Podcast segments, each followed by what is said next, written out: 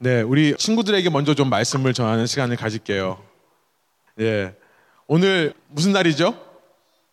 이스터예요. 아, 여러분 친구들한테 우리 교육부한테 말씀 전하는 것도 여러분 들으시라고 하는 겁니다. 어떤 청년이 전에 저한테 앞부분에 아이들한테 하는 거에서 전혀 듣지 않고 그건 아이들한테 하는 거 아닙니까? 그래서 딴짓하고 있었대요. 그래서 그러지 마시고 같이 들으시면 좋겠습니다. 오늘은요 이스터죠. 우리 옆에 계신 분하고 함께 좀 인사하실까요? 해피 이스터, 해피 이스터, 해피 이스터. 그리고 저희 교회에서는 한 가지를 더 인사합니다. 슬라이드를 보여주시면 He is risen. 제가 He is risen 하면 여러분들은 그 다음 슬라이드 He is risen indeed라고 말씀해 주시는 거예요. 우리 옆 사람과 함께 쳐다보시면서 제가 He is risen 하면 옆 사람에게 He is risen indeed라고 인사하시면 좋겠습니다. 제가 먼저 이야기하겠습니다. He is risen. He is risen. 네, 어른들도요. 네, 같이 해주시면 좋겠어요. 옆 사람 보시면서 주님께서 살아나셨습니다라는 고백이에요. 영어가 어려우시면 주님께서 부활하셨습니다라고 옆 사람과 함께 인사하겠습니다. 영어 되신 분들은 He is risen indeed 하고요. 한 번만 더 하겠습니다. 저 어, 빨리 진행이 안 되면 계속 하겠습니다. He is risen. 네. 어, 끝까지 옆 사람 안 보시네요. 네. 어, 여러분 부활절이 무슨 날이죠? 부활절이 무슨 날이죠? 이스터가 왜 있는 거죠? 예, 이스터는요, 우리 에그 헌팅 하는 날이에요. 그죠? 예, 그런 날은 아니고요. 우리 세상에서는 많은 사람들이 egg hunting 하는 날, Easter bunny. Easter bunny가 뭐 하죠? egg basket 갖고 와서 말 잘 듣는 친구, 잘 하고 있는 친구들한테 하나씩 Easter egg를 주죠. 세상 사람들은 그렇게 생각합니다만, 그런데 부활절은요, 그것도 중요해요. having a fun time. 같이 재미있는 시간 보내는 것도 중요합니다만, 그보다 더 중요한 게 있어요. Easter는요, 예수님의 부활하심을 celebrate 하는 날이에요. 예수님께서 죽었다가 사신 것을 celebrate 하는 날이에요. 죽음에서 살아나신 그 생명, life over death. 그 life를 표현하기 위해 우리는 egg를 쓰죠. egg를 사용하는 거예요. 여러분 egg 보면요. 달걀을 보면 죽은 것처럼 보이죠. 동그래서 그냥 공처럼 생겨서 아무것도 없는 것 같아요. 근데 시간이 지나면 egg가 shake하고 crack 돼가지고 그 안에서 chick 병아리가 나오죠. 죽은 줄로 알았던 예수님, 예수님께서 grave에 묻히셨는데요. 그렇게 아무 움직임이 없는 죽은 줄 알았던 예수님께서 shake하시고 crack하시고 해서 그 무덤에서부터 살아나신 것을 우리가 액으로 표현하는 거예요. 달걀로 표현을 하는 겁니다. 그래서 여러분 오늘 에그 헌팅 많이 하실 텐데요. 서로 맛있게 먹어, 맛있게 먹어요라고 인사하는 게 아니라 이런 먹으면서 예수님을 생각하세요라는 마음으로 여러분을 위해 죽었다가 살아나신 예수님을 생각하세요라는 마음으로 서로 달걀도 나눠 갖고요. 맛있는 캔디도 나눠 갖는 하루 되었으면 좋겠습니다. 여러분 그런데요. 왜 예수님이 죽으셨을까요? 우리는 예수님이 살아난다라고 얘기하기 전에 왜 죽었는가를 먼저 생각해요. 왜냐하면 죽어야 살아나는 거기 때문에 그렇죠. 예수님께서 왜 죽으셨을까요? 어려운 말인데요. 우리의 죄 때문에 죽으셨어요. 죄를 영어로 뭐라고 하는지 아는 사람? 예. 보여주세요. sin. Sin이라고 해요. 여러분, sin이 뭘까요? 죄가 뭘까요? 여러분 삶에 죄가 있나요, 지금? 어떤 모습이 죄의 모습일까요? 제가 하나만 예를 들어요. 너무 어렵죠, 죄라고 하니까. 하나만 예를 들어볼게요. 엄마 아빠 말 듣기 싫은 거. 죄일까요? 아닐까요? 죄일 것 같아요? 또 뭐가 있을까요? 죄가 뭐가 있을까요? 동생이랑 뭐라고요? 누가 얘기했어요? 지훈이 싸우죠. 예, 동생이랑 싸우는 것도 죄예요. 맞아요. 잘 얘기했어요. 또 뭐가 있을까요? 죄가 또 뭐가 있죠? 징징거리는 거. 징징. 그렇죠. 그것도 죄예요. 여러분, 죄라고 하는 것은 너무 어려운 말 같지만 이렇게 말하면 되게 쉬워요. 이거 보세요.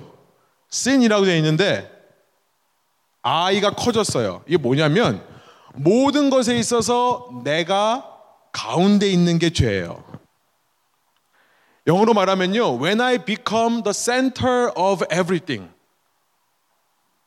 When I become the center of all things. 내가 모든 것의 중심이 될 때 그게 바로 죄예요. 그러니까 sin이라고 하는 거 기억하세요. 아이가 아이가 내가 가운데 있는 게 죄다. 여러분 그러니까 방금 제가 말씀드렸죠. 목사님이 말했어요. 엄마 아빠 말 안 듣는 거 죄예요. 왜 죄인 줄 아세요? 엄마 아빠가 아무리 말해도 나는 나는 그 말대로 하기가 싫은 거예요. 그러니까 죄예요. 그렇죠?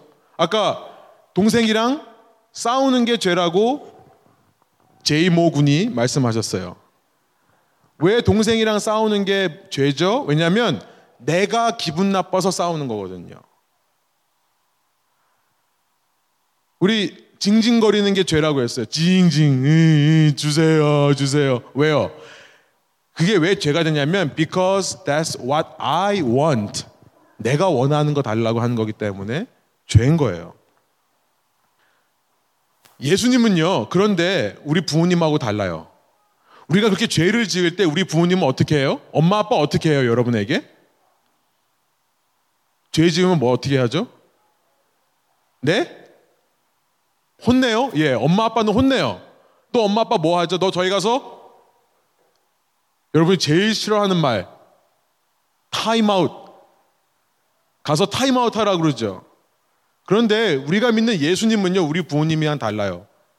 예수님은요, 이렇게 죄를 짓는 우리를 위해서 뭐라 하시냐면 그 죄를 용서하시기 위해 He paid the price of sin. 죄의 값을 치르시는 분이세요. 여러분, 물건을 사러 마트에 가면 그냥 마트 가가지고 좋은 거 있으면 그냥 집어와요? 그리고 집에 가면 어떻게 돼요? 경찰 오죠. 물건을 사러 가면 반드시 뭘 내고 와야 돼요? price를 내고 와야 돼요. 돈을 내고 와야 됩니다. 우리는요, 이 죄라고 하는 세상 속에 살고 있는데요. 예수님이 우리를 데리고 오시기 위해서 우리를 혼내시고 타임아웃 해서 데려오는 게 아니라요. 우리를 데려오시기 위해 예수님이 He paid the price. 값을 치르시는데요. 여러분, 예수님이 줄 수 있는 것 중에 가장 귀한 게 뭐냐면 생명이에요. 예수님 자신의 생명. 예수님이 있고 여기 목사님이 있어요. 제가 있는데 누가 더 비쌀까요? Who cost more? 예수님이 훨씬 비싸요. 그죠? 여러분, 여러분의 죄를 구원하기 위해서 예수님이 돈을 내고 여러분을 사오는데 값을 내고 사오는데요. 예수님이 낸 돈은 예수님이 낸 price 값은 여러분의 모든 삶의 죄보다 더 커요. 아니 여러분뿐만 아니라 이 세상 모든 사람들이 짓는 모든 죄보다 더 커요. 그렇기 때문에 누구든지 예수님만 믿으면 그 사람의 모든 죄가 다 없어지는 거예요. 해결되는 거예요. 죄의 문제가요. 그런데 그렇게 죽은 예수님이 계속해서 그레이브야드에, 그레이브에 무덤에 있을 줄 알았는데 3일 만에 살아나셨어요. 하나님께서 예수님을 살리신 거예요. 그렇게 끝까지 하나님의 말씀에 순종해서 자기의 생명을 그 귀한 생명을 사람들을 위해 아낌없이 주신 예수님을 하나님께서 다시 살려주신 겁니다. 그게 바로 부활이에요. 예수님은요, 예수님의 삶의 중심에 아이, 내 자신이 있지 않았어요. 누가 있었어요? 하나님이 있었고 여러분들이 있었어요. 다른 사람들이 있었던 거예요. 그런 예수님을 하나님께서 다시 살리시는 것을 셀러브레이트 하는 날이 오늘인 거예요. 여러분 한 가지만 기억하세요. 예수님은 더 이상 죽어 있는 분이 아니에요. 예수님은 살아 계세요. 살아 계셔서 여러분과 함께 하시고요. 여러분과 함께 하시면서 이제 여러분 삶의 중심, 센터가 되기를 원하세요. 그래서 오늘 말씀이요. 이런 말씀이 있습니다. 우리 친구들 한국말 읽을 수 있는 친구들 있으세요? 잘 안 보이는데 제가 한번 읽을 테니까 여기 한번 읽고 영어로도 한번 읽을게요. 제가 고린도 후서 5장 15절의 말씀을 읽겠습니다. 그런데 그리스도께서 모든 사람을 위해서 죽으신 것은 이제부터는 살아있는 사람들이 자기 자신들을 위해서 살아가도록 하시려는 것이 아니라 자기들을 위하여서 죽었다가 살아나신 그분을 위하여 살아가도록 하려는 것입니다. 우리 영어로 한번 읽어볼까요? 친구들 영어로 읽을 수 있어요? 주보에도 있어요. 영어로 한번 크게 있습니다. And he died for all, that those who live might no longer live for themselves, but for him who for their sake died and was raised. 예수님께서 살아나셔서요. 이제 여러분의 중심에 오세요. 그것이 부활절의 의미이고요. 그럴 때 여러분 살아계신 예수님과 함께 사는 우리의 삶이 이 땅에서 하나님이 원하시는 삶이라는 것을 꼭 기억하는 여러분 되기를 원해요. 아멘. 함께 기도하겠습니다. 하나님 이 시간에 우리 친구들과 함께 예수님이 왜 십자가에서 죽으시고 다시 살아나셨는지 그 이유를 말씀해 주시니 감사합니다. 예수님께서 우리의 죄를 해결하시기 위해 죽으셨고 살아나셔서 더 이상 내가 내 원하는 대로 사는 것이 아니라 예수님 중심으로 살게 하기 위해 부활, 다시 살아나셨다는 것을 저희가 믿습니다. 우리 친구들 앞으로 살아가면서 공부하고 또 하루하루 엄마와 함께 아빠와 함께 살아가는 이 삶 속에서 예수님 중심으로 살아가는 우리 아이들 되게 해 주세요.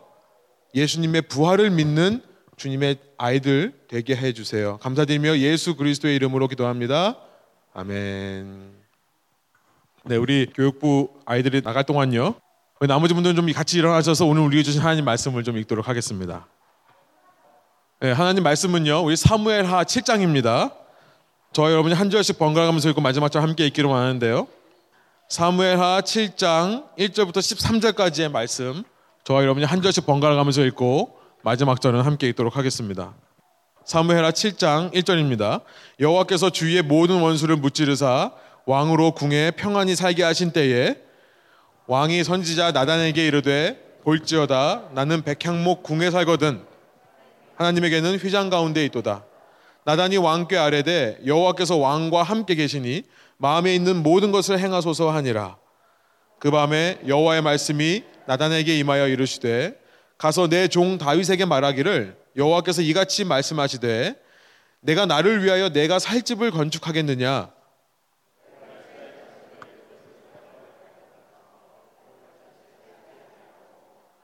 장막과 성막 안에서 다녔나니 이스라엘 자손과 더불어 다니는 모든 곳에서 내가 내 백성 이스라엘을 먹이라고 명령한 이스라엘 어느 지파들 가운데 하나에게 내가 말하기를 너희가 어찌하여 나를 위하여 백향목집을 건축하지 아니하였느냐고 말하였느냐? 그러므로 이제 내 종 다윗에게 이와 같이 말하라. 만군의 여호와께서 이와 같이 말씀하시기를 내가 너를 목장 곧 양을 따르는 데서 데려다가 내 백성 이스라엘의 주관자로 삼고 내가 가는 모든 곳에서 내가 너와 함께 있어 내 원수를 내 앞에서 멸하였은즉 땅에서 위대한 자들의 이름 같이 내 이름을 위대하게 만들어 주리라. 내가 또 내 백성 이스라엘을 위하여 한 곳을 정하여 그를 심고 그를 거주하게 하고 다시 옮기지 못하게 하며 악한 종류로 전과 같이 그들을 해하지 못하게 하여 전에 내가 사사에게 명령하여 내 백성 이스라엘을 다스리던 때와 같이 아니하게 하고 너를 모든 원수에게서 벗어나 편히 쉬게 하리라. 여호가 또 내게 이르노니 여호가 너를 위하여 집을 짓고 내 소환이 차서 내 조상들과 함께 누울 때에 내가 내 몸에서 날 내 씨를 내 뒤에 채워 그의 나라를 견고하게 하리라. 함께 있습니다. 그는 내 이름을 위하여 집을 건축할 것이요 나는 그의 나라 왕위를 영원히 견고하게 하리라. 아멘. 함께 앉으셔서 말씀 나누겠습니다. 네, 저희가 어제까지 사무엘상 20장까지를 읽었습니다. 저희 교회에서 오늘 처음 오신 분들은 어떻게 되는 것인가 좀 생각하실 수도 있겠는데요. 저희 교회에서는 창세기서부터 올 한 해 저희가 말씀을 함께 읽으면서 그 말씀을 가지고 저희가 설교를 나누고 소그룹을 진행하는 것으로 하고 있습니다. 주일 설교는 앞으로 올 한 주간 동안 여러분이 읽으실 본문을 기준으로 말씀을 나누는 형식으로 되어 있어서요. 오늘 나누는 말씀을 기억하시면서 이제 내일부터 사무엘 상 25장서부터 사무엘 하 12장까지 말씀을 어, 한번 읽어보시면 좋겠습니다. 이 사무엘서는요, 어, 특별히 어떤 설명이나 해설이 많이 필요 없을 정도로요. 여러분 사극 드라마 좋아하시는 분들은 참 역사 얘기 같은 그런 이야기이기 때문에 어, 이 별로 부담 없이 편하게 읽으실 수 있는 그런 책이 이 사무엘서라 생각이 듭니다. 쉽게 읽혀요. 여러분이 읽으시다가 오늘 본문도 지금 보면 좀 개혁개정 성경 번역이 좀 어렵습니다. 그래서 말이 굉장히 힘들게 되어 있는데 읽으시면서 새 번역과 함께 비교해서 보시면 따로 설명이 필요 없을 정도로 내용은 너무나 쉽고 간단한 내용이 되어 있습니다. 지난 시간에 우리가 다윗을 훈련시키는 하나님의 손길에 대해서 어, 생각해 봤습니다. 결국 하나님께서는 사람들의 요구대로 왕을 허락해 주시는데요. 하나님이 세우시는 왕은 사람들이 세우는 왕과 다릅니다. 사람들이 우리를 위하여 우리 왕이 있어야 하리니 라고 하는 그 요구대로 세워주시는 것이 아니라 하나님께서 철저하게 훈련하심을 통해 하나님만을 바라보고 하나님만을 신뢰하는 왕을 세우십니다. 인간의 모든 절망스러운 상황, 희망이 없는 상황을 극복할 수 있는 힘은 하나님으로부터만 오는 것인데요. 그런 하나님의 손길과 도우심을 끝까지 신뢰하고 믿을 수 있는 그런 왕을 세우셔서 하나님이 그 왕을 통해 당신의 백성들을 이스라엘 백성들을 지도하고 인도해 가시는 것입니다. 이런 왕을 세우기 위해 하나님께서 다윗에게 하신 것은 뭐냐면 힘 빼기였다. 지난 시간 말씀을 나눴죠. 힘을 빼는 겁니다. 우리의 힘을 빼는 거예요. 우리의 왕권을 포기하게 하는 것이고 하나님의 왕권을 인정하게 하시는 겁니다. 그런 다윗의 모습은요, 이제 우리가 읽어보면 알겠습니다만 사울과는 완전히 다릅니다. 말씀에서 확인되는 것은 뭐냐면 다윗은 중요한 결정의 순간마다 하나님께 여쭈어 봐요. 제일 먼저 하나님을 찾습니다. 하나님께 어떻게 해야 됩니까? 물어봐요. 또한 자기를 죽이려고 하는 이 사울 왕을 자신이 자신의 손으로 죽일 수 있는 기회가 두 번이나 찾아옵니다. 24장과 26장에 찾아오는데요. 그런 기회에도 다윗은 자기의 손으로 하나님이 세우시는 왕을 해하지를 않습니다. 그 사울의 옷자락을 베놓고도 마음이 찔려 할 정도로 다윗은요, 하나님을 왕으로 섬기기 때문에 그 하나님이 세우시는 왕을 하나님이 거두실 때까지 하나님이 왕 자리에서 내려오게 하실 때까지 자기가 왕이 되어서 행동하는 것은 철저하게 금하는 사람인 것을 알게 되는 것입니다. 그와는 달리 사울은요, 날이 가면 갈수록 더더욱 하나님을 섬기지 않습니다. 이제는 하나님께 여쭤보지 않는 것은 너무나 당연하고요. 하나님이 원하지 않는 모습들로 살아가게 되는 것을 우리가 발견합니다. 28장에 보면 사무엘상 28장에 보면 사울은요. 사무엘이라고 하는 선지자가 죽은 후에 모든 무당들과 점쟁이들을 다 땅에서 쫓아냈습니다. 이스라엘 땅에서 나가라고 그랬었어요. 그런데 블레셋이라고 하는 필리스틴 이 블레셋 사람들이 큰 군대를 이끌고 자기 자신을 죽이려 정복하려 전쟁을 걸어오자 그 위기 앞에서 스스로 무당을 찾습니다. 이후 그 블레셋과의 전쟁에서 그는 패하고요. 그 결과로 자신의 아들들이 죽을 뿐만 아니라 자기의 목숨도 자기가 끊어버리는 자살을 택하게 되는 모습으로 사무엘상이 끝나는 겁니다. 나중에 역대기에 가면요. 역대상 10장 13절부터 14절에 보면요. 이 역대기를 쓴 역대 기자가 그 사울을 가리켜서 이렇게 결론 짓는 것을 우리가 볼 수 있습니다. 주보에 없는데요. 한번 들어보시기 바래요. 역대상 10장 13절부터 14절의 말씀을 제가 세 번역으로 읽어드리겠습니다. 사울이 주님을 배신하였기 때문에 그는 이렇게 죽었다. 그는 주님의 말씀을 지키지 않았고 오히려 점쟁이와 상의하며 점쟁이의 지도를 받았다. 그는 주님께 지도를 받으려 하지 않았다.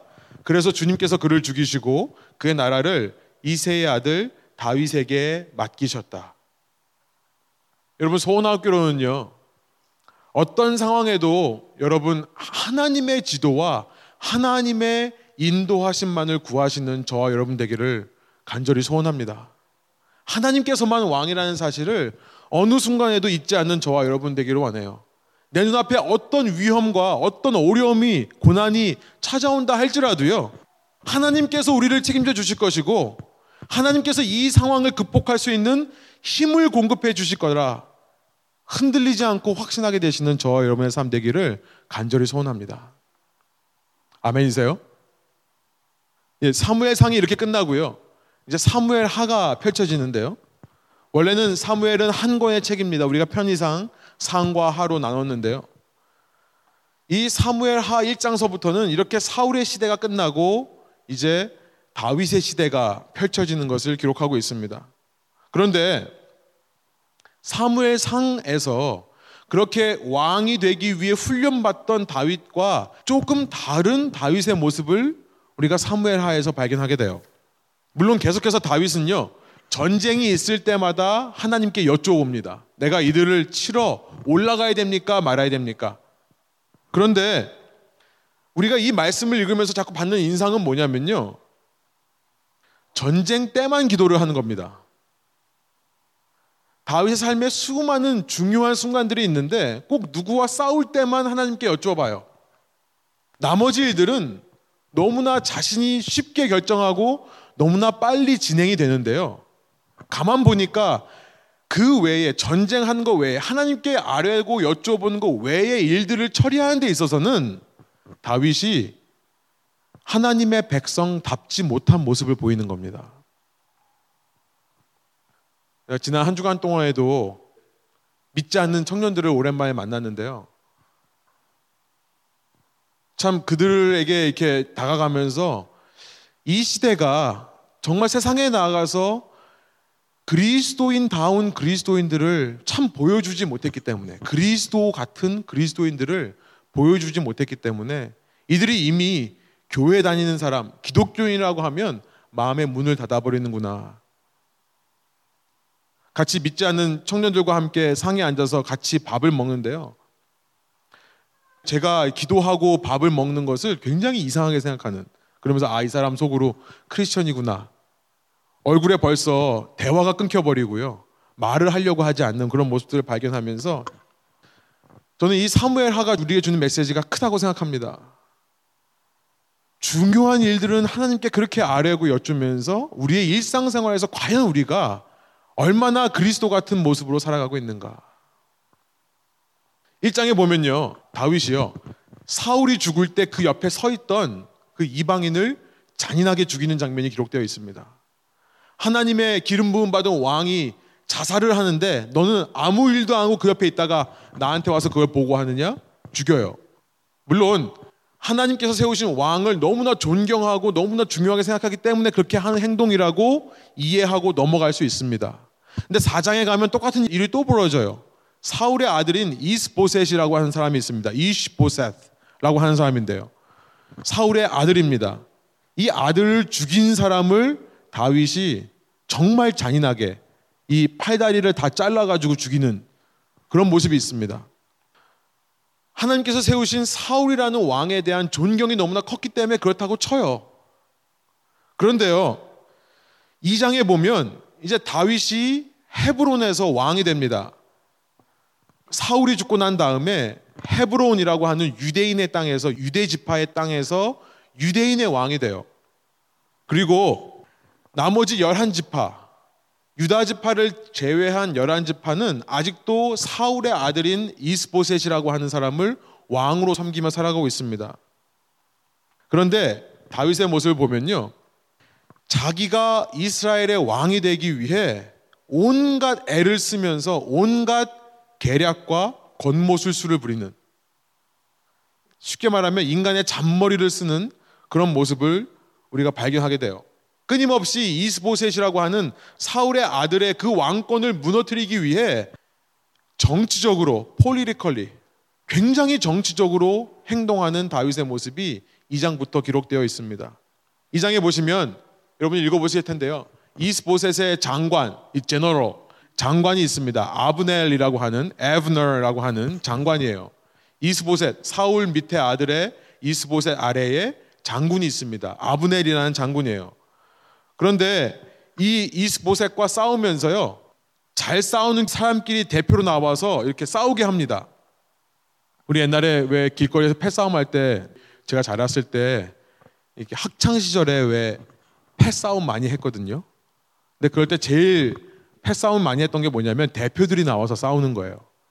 대표가 나와서 싸워서 이쪽 뭐 중동중학교 대표가 짱이 우리 뭐 휘문중학교 혹은 뭐 단국 중학교 짱하고 이기면은 학교가 이겨버리는 겁니다. 그걸 다 이겨버리는.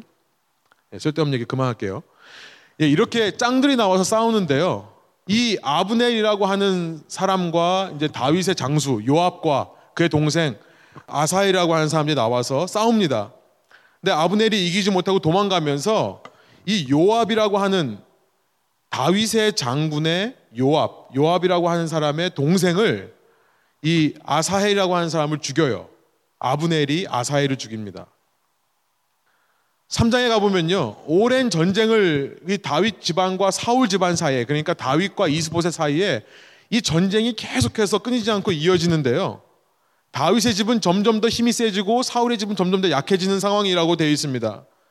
그런데 이 다윗이 그 상황 가운데서 결정적으로 사울을 따르는 이스라엘 백성의 마음을 자기를 따르도록 하는 그 방법을 찾아내요. 그것이 뭐냐면 그 이스보셋의 장군이었던 아브넬이라는 사람을 내 편으로 만드는 겁니다. 3장에는 그렇게 아브넬을 자신의 편으로 만들려고 하는 다윗의 모습이 기록되어 있어요. 그러면서 제가 작년 수련회 갔었을 때 5월 말에 갔었을 때 말씀 나눈 것처럼요.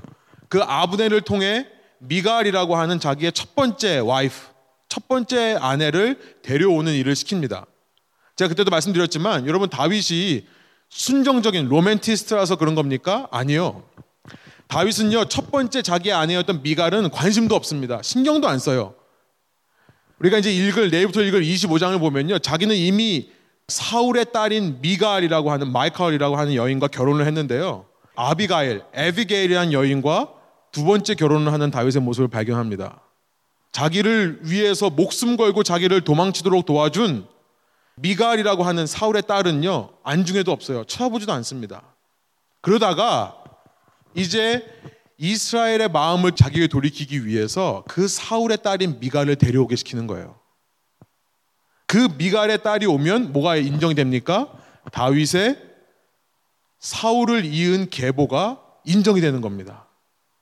이스라엘의 2대 왕으로서 아무 문제가 없는 거예요. 아브넬을 데리고 오면서 아브넬에게 조건이 뭐냐면 미갈을 함께 데리고 와라. 미갈이 그때는 어떤 삶을 살고 있었는지 여러분 아시죠?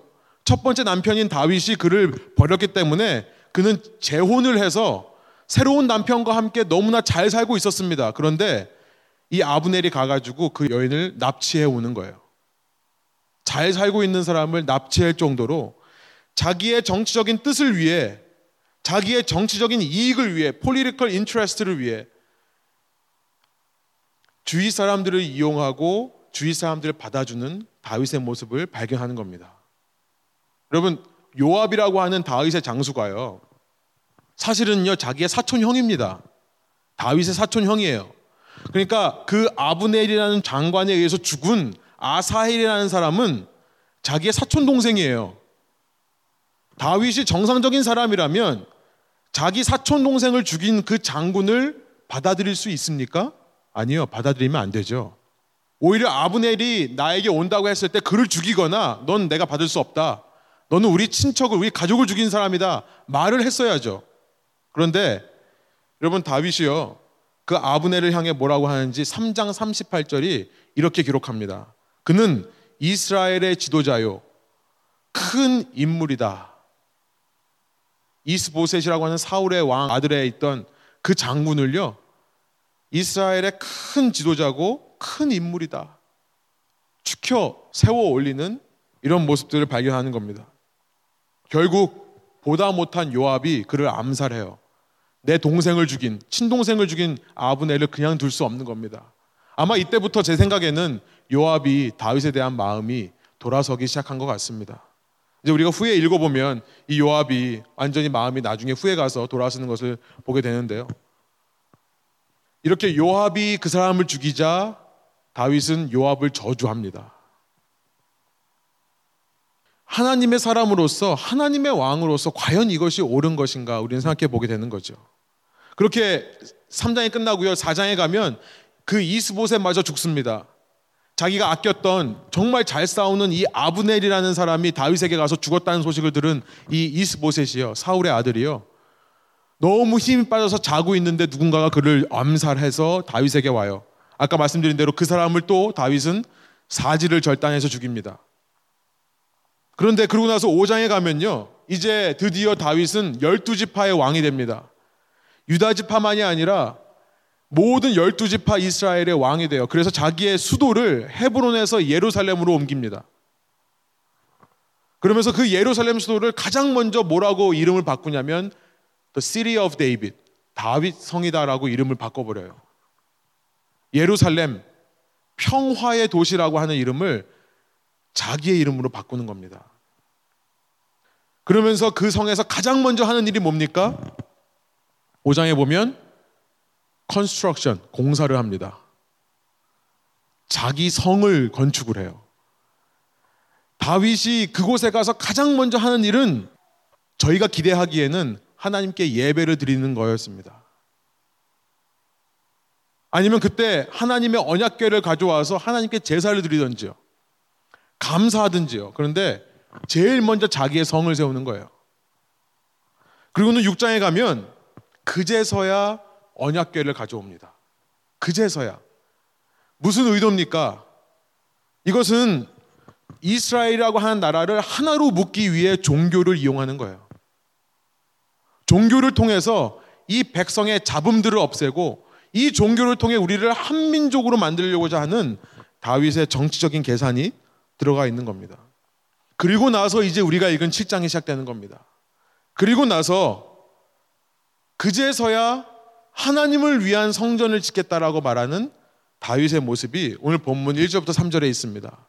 우리 1절부터 3절 어, 제가 한번 1절 읽고 여러분이 한번 2절을 읽으셨으면 좋겠어요. 다시 한번 읽어보기로 바랍니다.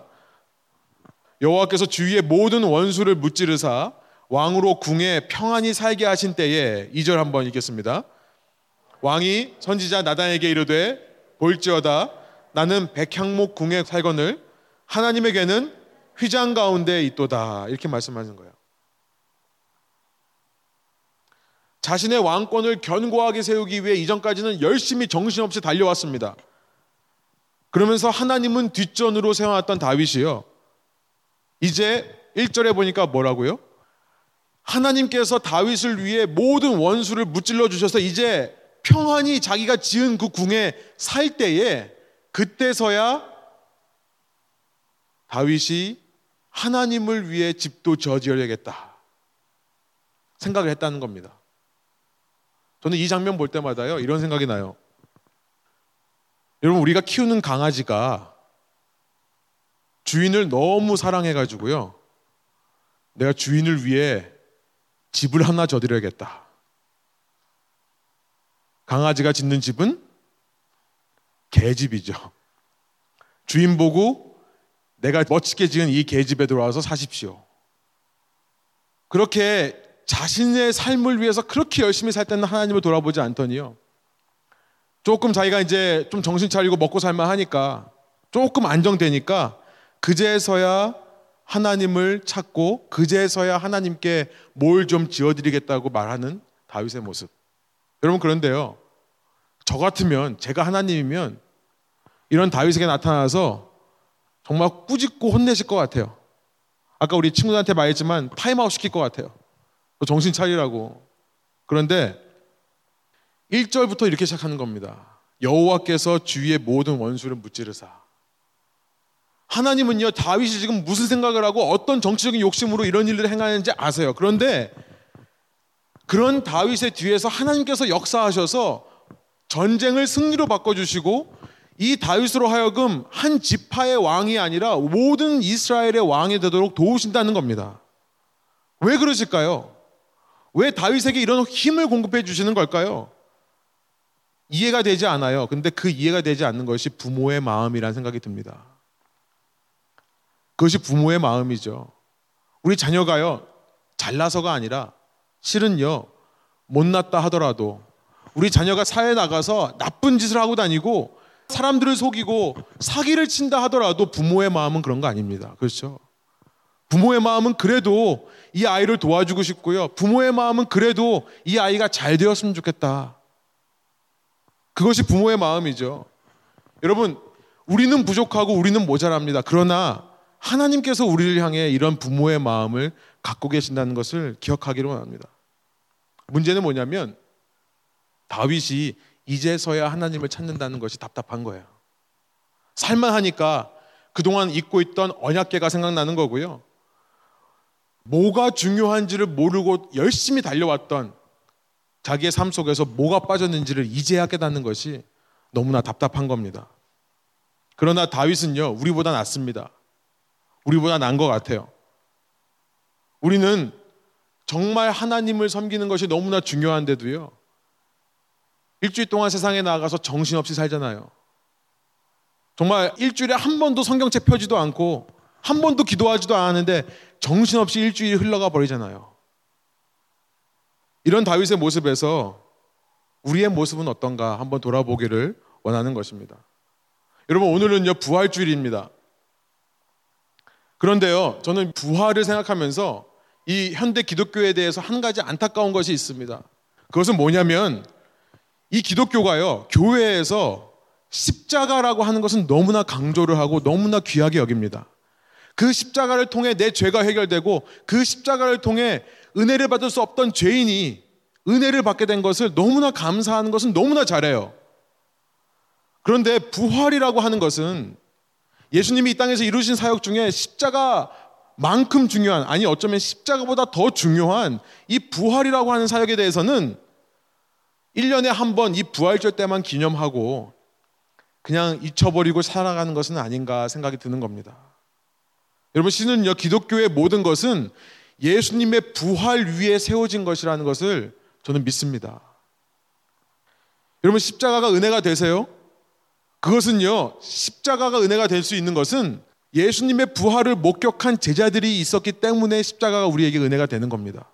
무슨 말씀 드리는 거냐면 제자들은 십자가 앞에서 전부 도망했던 거예요.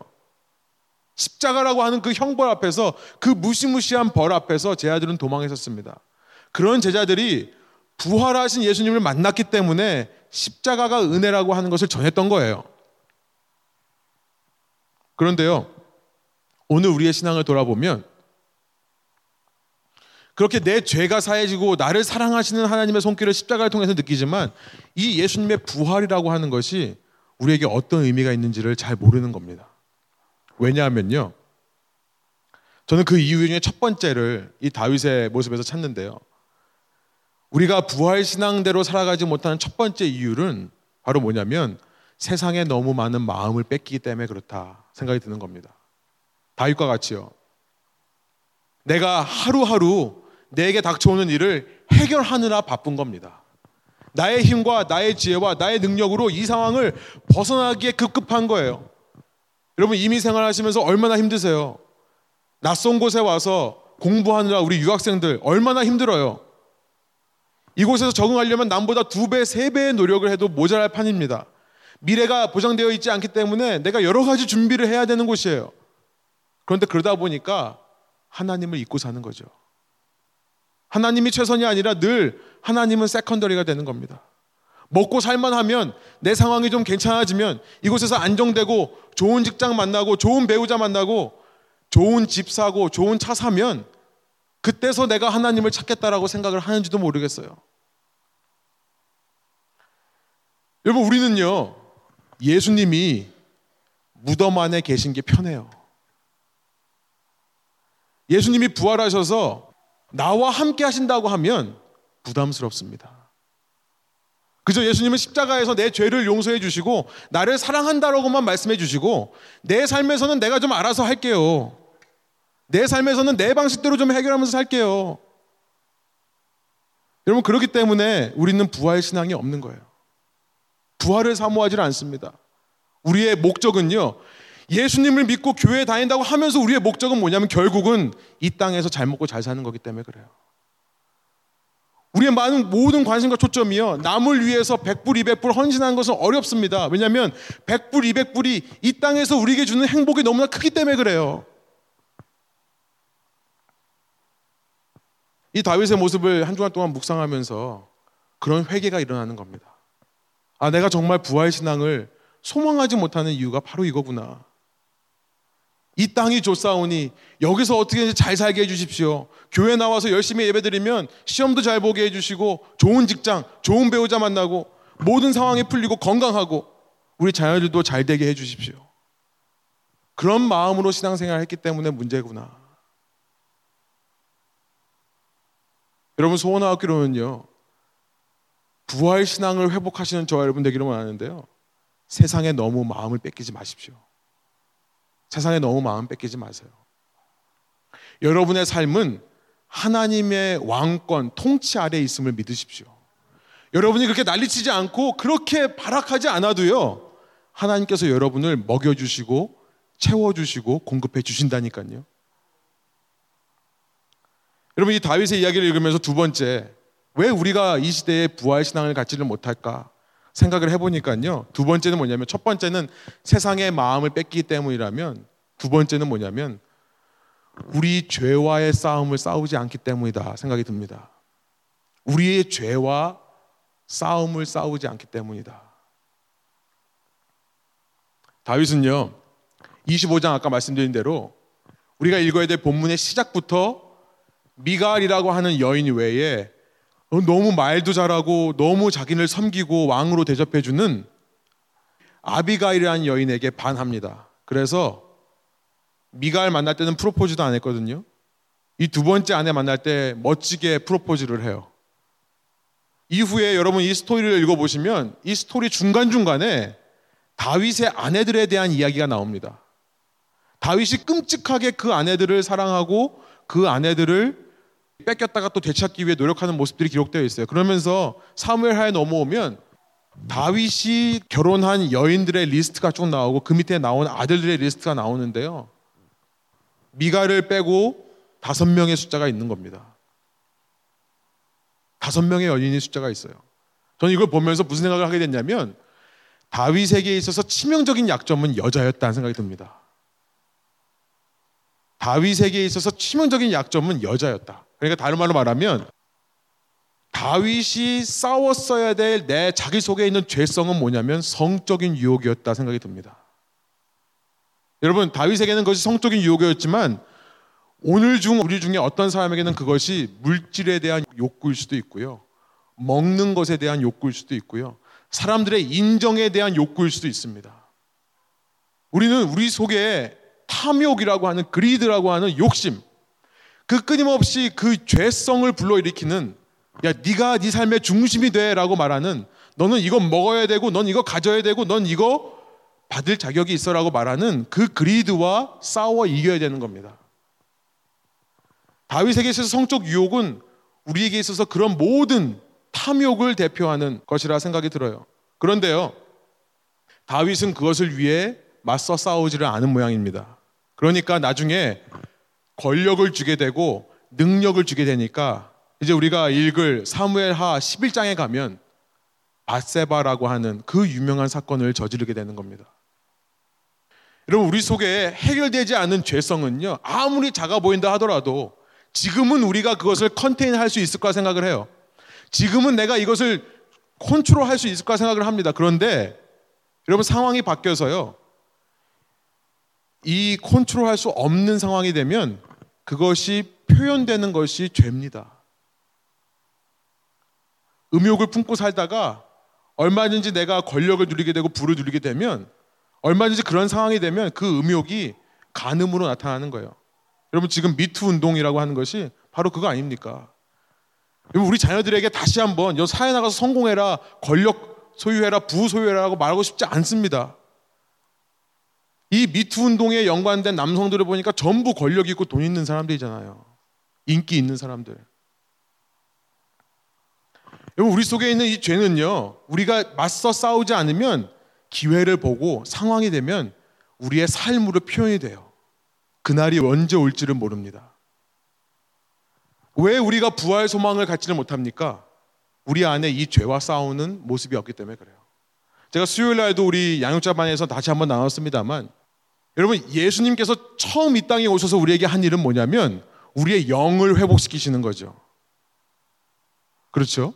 우리의 영혼을 회복시키셔서 이제는 내가 하나님께서 뭘 원하는지 분별하지 못하고 살던 삶에서 우리의 영을 회복시키셔서 성령을 통해 하나님이 무엇을 원하시는지 하나님의 선악 기준, 하나님의 기준을 분별할 수 있는 능력을 주신 것이 십자가와 부활의 능력이에요. 은혜입니다.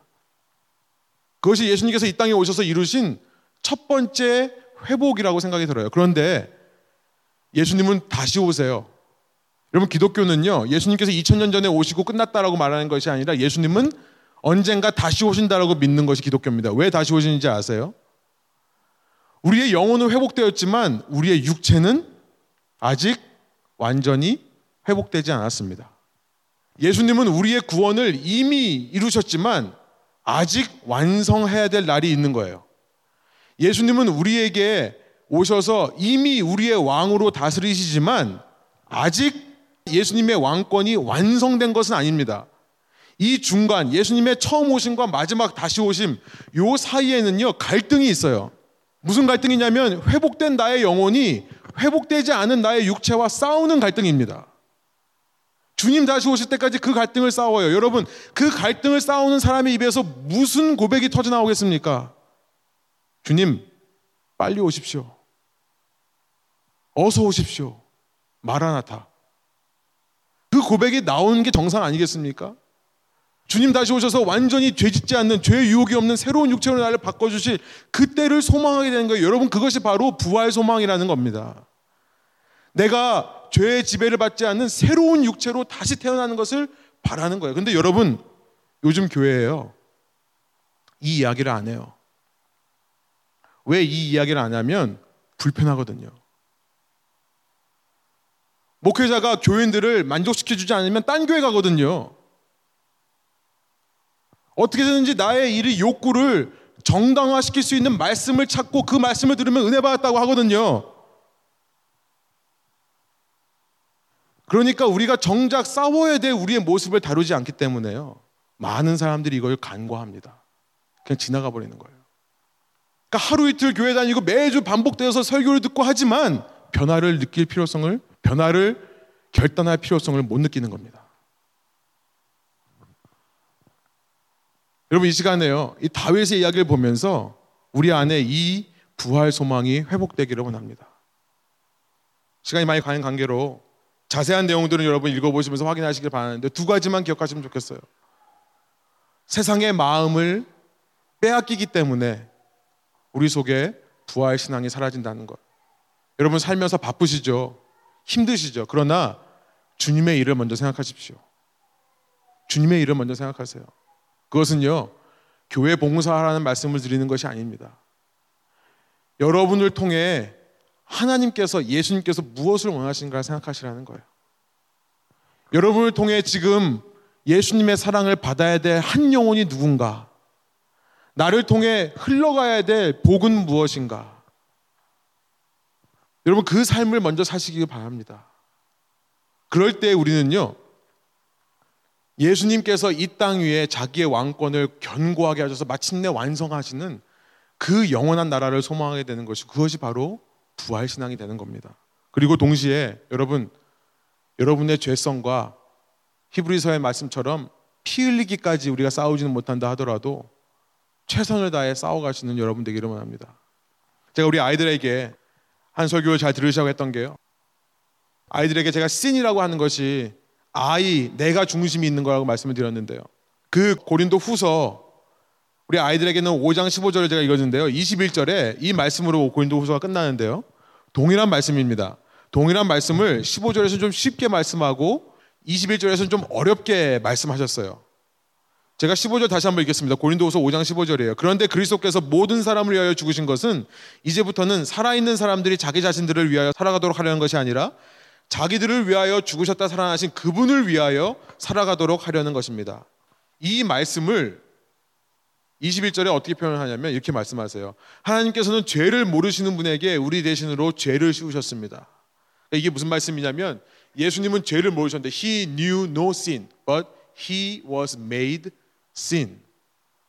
죄를 모르신 분께서 죄가 되셨다는 겁니다. 그것은 뭐냐면 우리가 그리스도 안에서 의가 되게 하려 하시는 거다. 의라는 단어. 의라고 하는 것은 관계성의 언어라고 했죠. 예수님을 통해 이제 우리가 하나님을 왕으로 모시고 하나님의 백성으로서 그 하나님과 우리와의 바른 관계가 회복되는 것을 위해 예수님께서 우리 대신 십자가를 지신 거다. 여러분 그래서 저는 이런 생각을 해봤습니다. righteous. righteous란 뭐냐면 간단하게 말하면 그 다음 슬라이드 십자가가 중심이 되는 것이 righteous다. 그 다음 슬라이드 보면 좀 더 썰렁하지만 그가 he. 좀 그래픽을 좀 멋있게 하고 싶었는데요. he가 가운데 있고 그 위에 십자가가 있는 우리의 삶에 그가 중심이 될 때. 여러분 오늘 본문은요. 사무엘하 7장의 본문은요. 다윗이 하나님께 내가 하나님을 위해 성전을 지어 드리겠다라고 말하는 장면을 담고 있습니다. 하나님께서 뭐라고 말씀하시는지 기억하세요. 나는 인간이 만든 집에 거하는 사람이 아니다. 내가 지금까지 너희들 이스라엘을 이집트로부터 인도해 내면서 나는 너희와 함께 있기를 원했다라고 말씀하시는 거예요. 나는 너희 중에 거하면서 나는 너희의 왕이 되기를 원했다. 그런데 성전이라고 하는 것을 지어버리면 마치 하나님이 그 안에서만 계시는 것처럼 신자의 삶에 이스라엘의 삶에 이제 삶과 신앙이 분리가 되어버리는 내 삶과 종교 생활이 분리가 되어버리는 이런 일들이 있을 것이다 말씀하시는 것이 아니겠습니까? 그런 다윗을 향해 하나님께서 거꾸로 약속을 주세요. 아니, 내가 너를 위해 집을 짓 거다. 너의 후손에서 한 사람이 나와서 이제 그 나라가 영원히 견고해질 거라고 말씀하시는 것이 우리가 알고 있는 다윗 언약이라고 하는 메시아 언약입니다. 그것이 우리가 읽은 본문이에요. 여러분, 기억하십시오. 다윗은요, 내 나라를 만들고 싶어 했어요. 그런데 하나님께서 뭘 말씀하십니까? 나는 그의 나라를 만들겠다. 여러분, 거기서 말하는 그가 누굽니까? 거기서 말하는 희가 누굽니까? 바로 우리를 위해 십자가에서 십자가의 고난을 참으신 그리스도 예수세요. 그 나라 왕위를 견고하게 하겠다라고 하는 것은 하나님께서 예수님을 통해 우리에게 이루시는 이 구원, 우리가 받은 구원을 말씀하시는 거고요. 그 예수 그리스도로 말미암아 눈에는 보이지 않지만 보이지 않는 영원한 하나님의 나라가 지금 이 땅에서부터 영원까지 이미 임했고 존재하고 있음을 다윗에게 말씀하신 것이 오늘 본문인 것입니다. 여러분, 그 예수님을 우리는 이미 만났다고 하는 사람들입니다. 그 예수님을 이미 체험했다고 하는 사람들이에요. 소원하옵기로는요, 그런 우리를 통해 이 예수님의 영원한 왕국이, 통치가, 왕위가 날마다 더 견고해지기를 간절히 소원합니다. 함께 기도하시겠습니다. 그렇습니다, 주님. 주님께서 우리와 세운 이 피의 언약, 이 성찬의 언약을 예수님께서는 마지막 날 우리의 몸이 새로워져서 주님과 함께 거하며 그 잔치상 앞에서 주님과 함께 마시는 그날 그때까지 영원토록 변치 않고 이 약속을 기억하신다라고 이 약속을 반드시 지키겠다라고 우리에게 말씀해 주시니 감사합니다. 그 예수님의 피와 찢기심을 통해 죄로부터 해방되고 주님과 하나가 된 저희가 이 세상에 너무나 눈이 팔려서 그저 예수님을 어느 한 장소에 가두어 두고 나머지는 내 힘으로 해결하는 게 더 편하다고 말하는 부활 신앙, 주님의 임재와 통치를 바라보지 못하는 어리석은 모습 없도록 주님 인도하여 주시고 그 부활을 소망하며 아직 남아 있는 내 속의 죄와 날마다 싸워가는 저의 모습 되게 하여 주옵소서. 주님 그런 모습을 통해 이 통치가 나에게서만 머무는 것이 아니라 내 주위 사람에게로 확장되는 것도 바라보기를 원합니다. 주님처럼 누군가를 위해 나를 부인하고 십자가를 지고 주님의 뒤를 따를 때에 한 사람의 희생과 헌신이 미랄이 되어 수많은 영혼들을 회복하는 것을 저희가 서로를 통해 체험하게 되는 귀한 주님의 교회 될 수 있도록 이 땅에 필요한 교회, 이 땅이 요구하는 교회 될 수 있도록 저희와 함께 하여 주옵소서. 감사드리며 예수 그리스도 이름의 영광을 위하여 기도합니다. 아멘.